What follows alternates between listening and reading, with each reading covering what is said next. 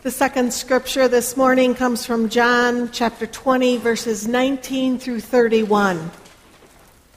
It follows directly Easter morning when, when Jesus has appeared to Mary.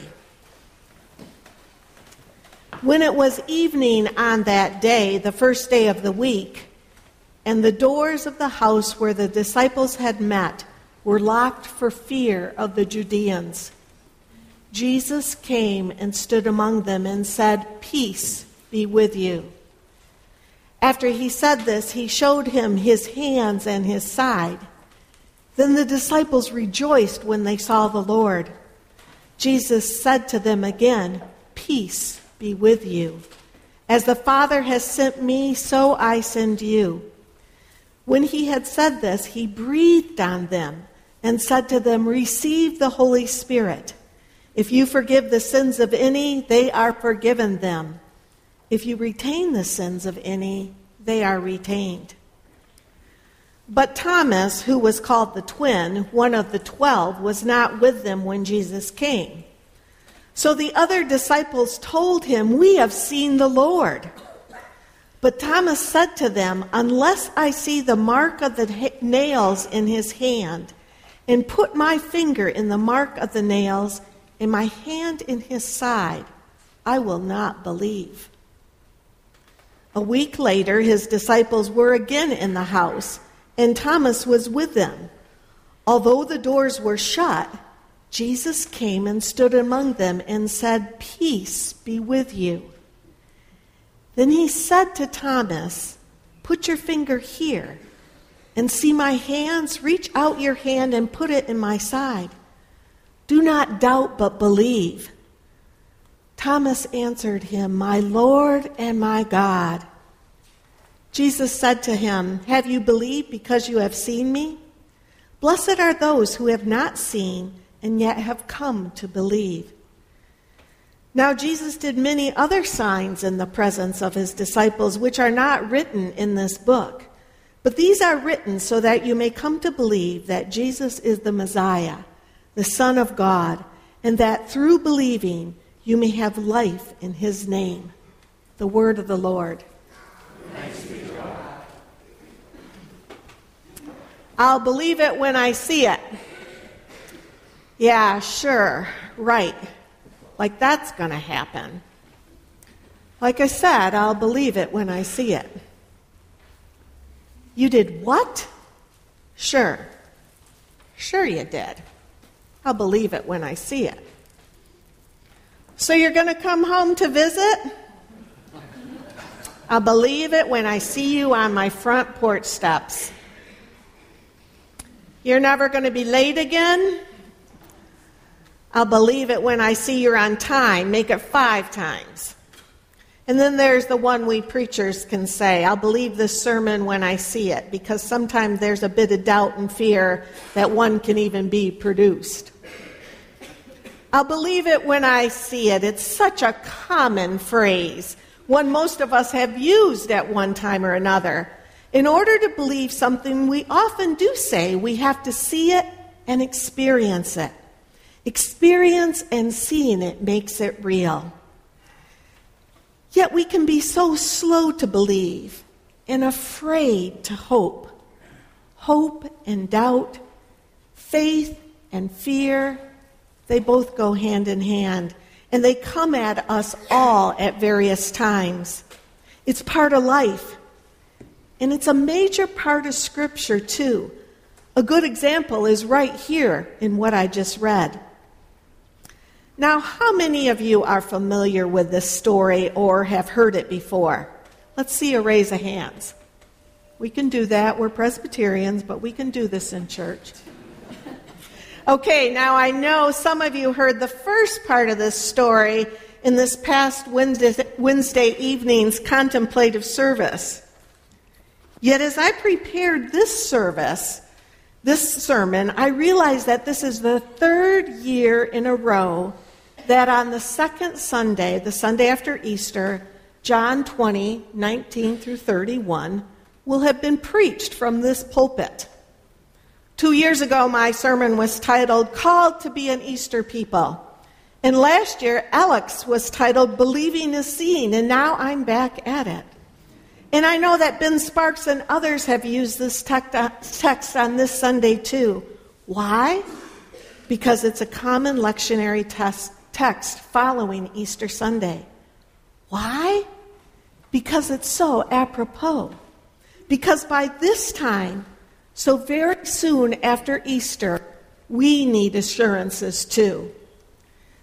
Now, this passage is so chock full of meaning, it can be taken down so many different paths. It is where the passing of the peace is referred back to. When Jesus speaks to the disciples, we're told he breathes on them and says, Receive the Holy Spirit.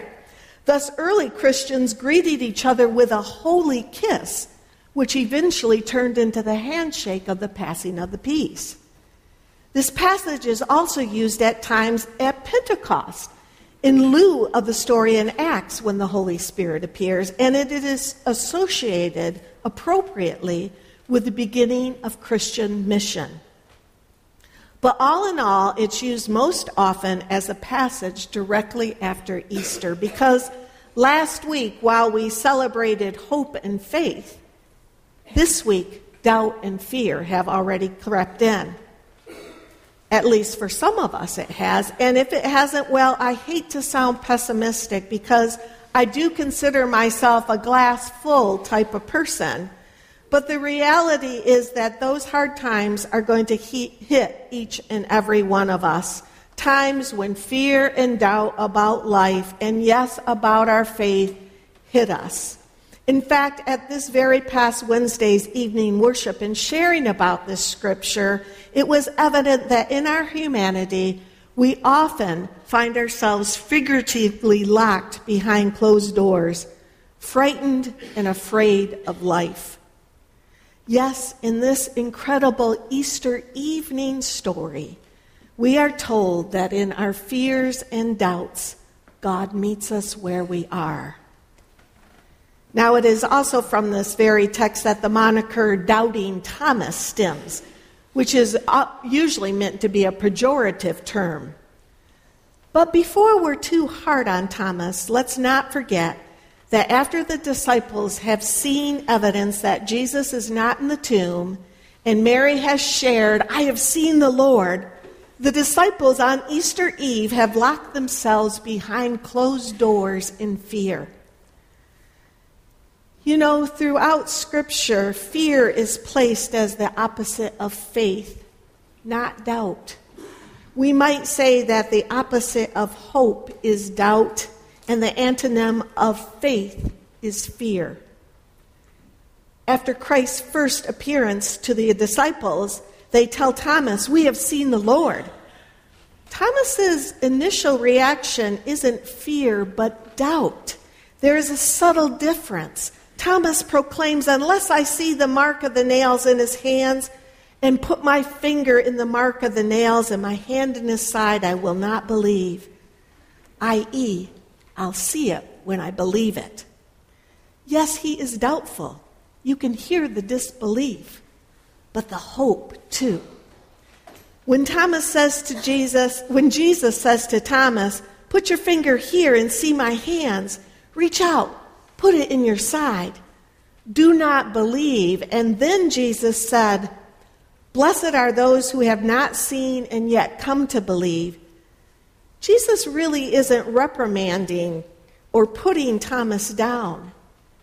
Jesus' comment is not meant to disparage Thomas's faith. Rather, it speaks directly to the next generation that will not have Christ's visible presence. Jesus' words to Thomas bring a faith to future generations, a faith to be delivered by us, the believers. This important post Easter story was written around 100 CE when there was concern about how this faith, faith would be passed on to generation to generation. When the witnesses, the people who lived and saw Christ's post resurrection appearances, would no longer be around. It was written when the hope and good, no, good news of the gospel flourished, while at the same time there was a growing fear of persecution.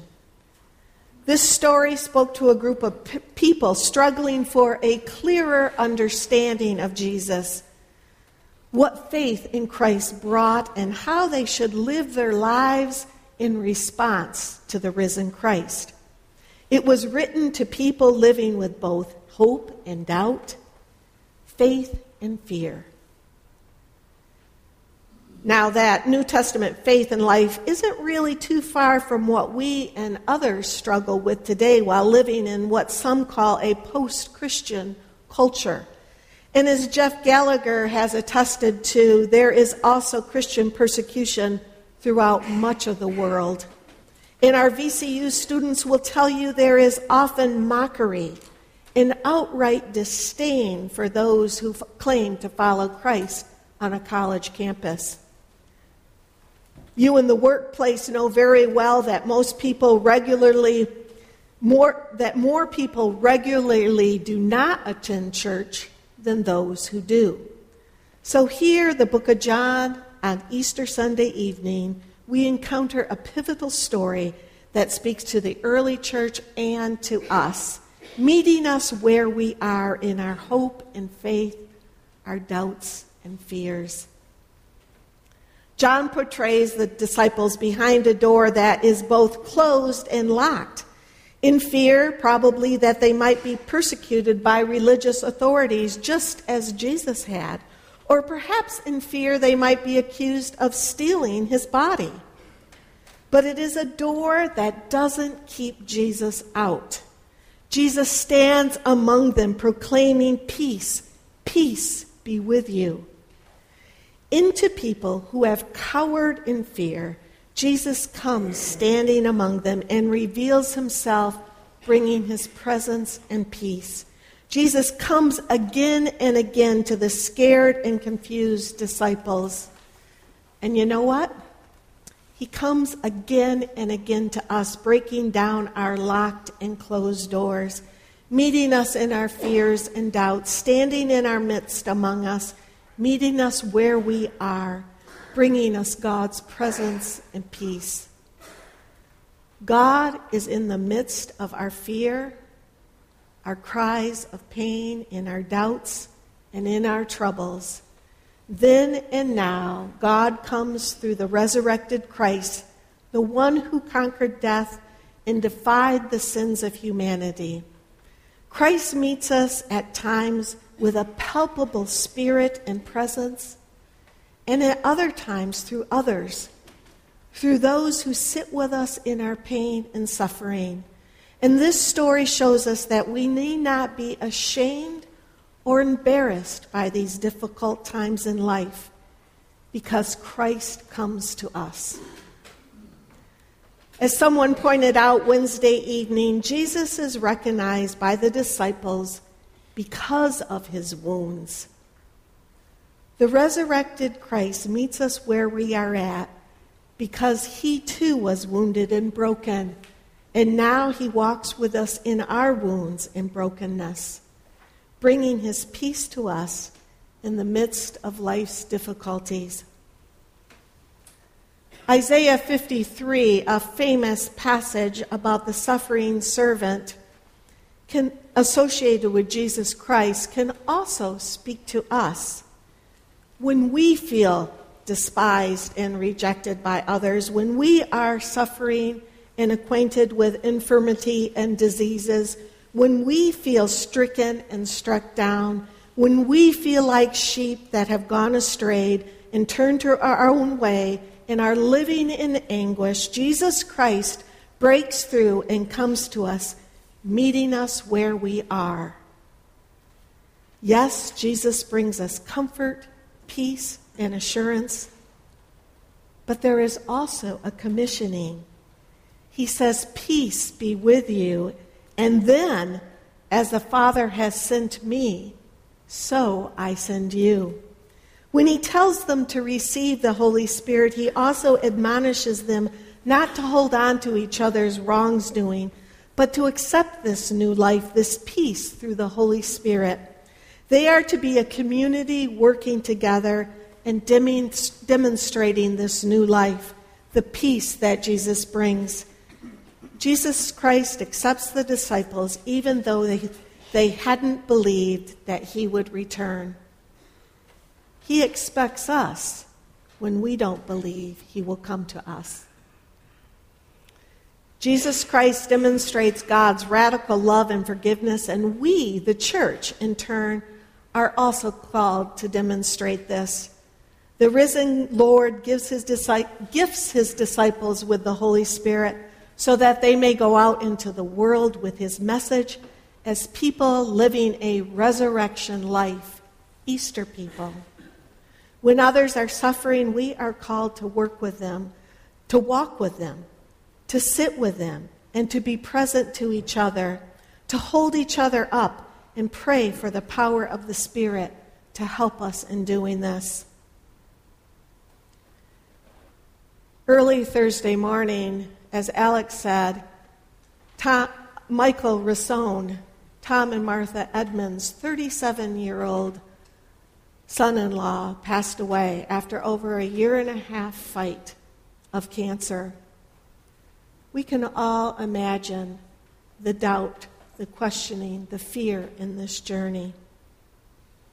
I received an email that he had passed away, and Thursday morning, I knew Martha would be in the recovery room. I decided to go over and visit her. And as I was driving up to St. Mary's, I saw another congregation member leaving, saying, I'm just leaving. He's out of surgery. He'll be going home soon. So I rushed, parked the car, went down to recovery, and was able to spend some time with both Martha and Tom. And Martha shared that a member from this congregation, on hearing the news, got up in the wee hours of the morning and met them at the hospital at 5:30 and sat with Martha while Tom went through surgery. It was really a moment where doubt and fear and questioning was reassured that Jesus Christ lives in us and works through us.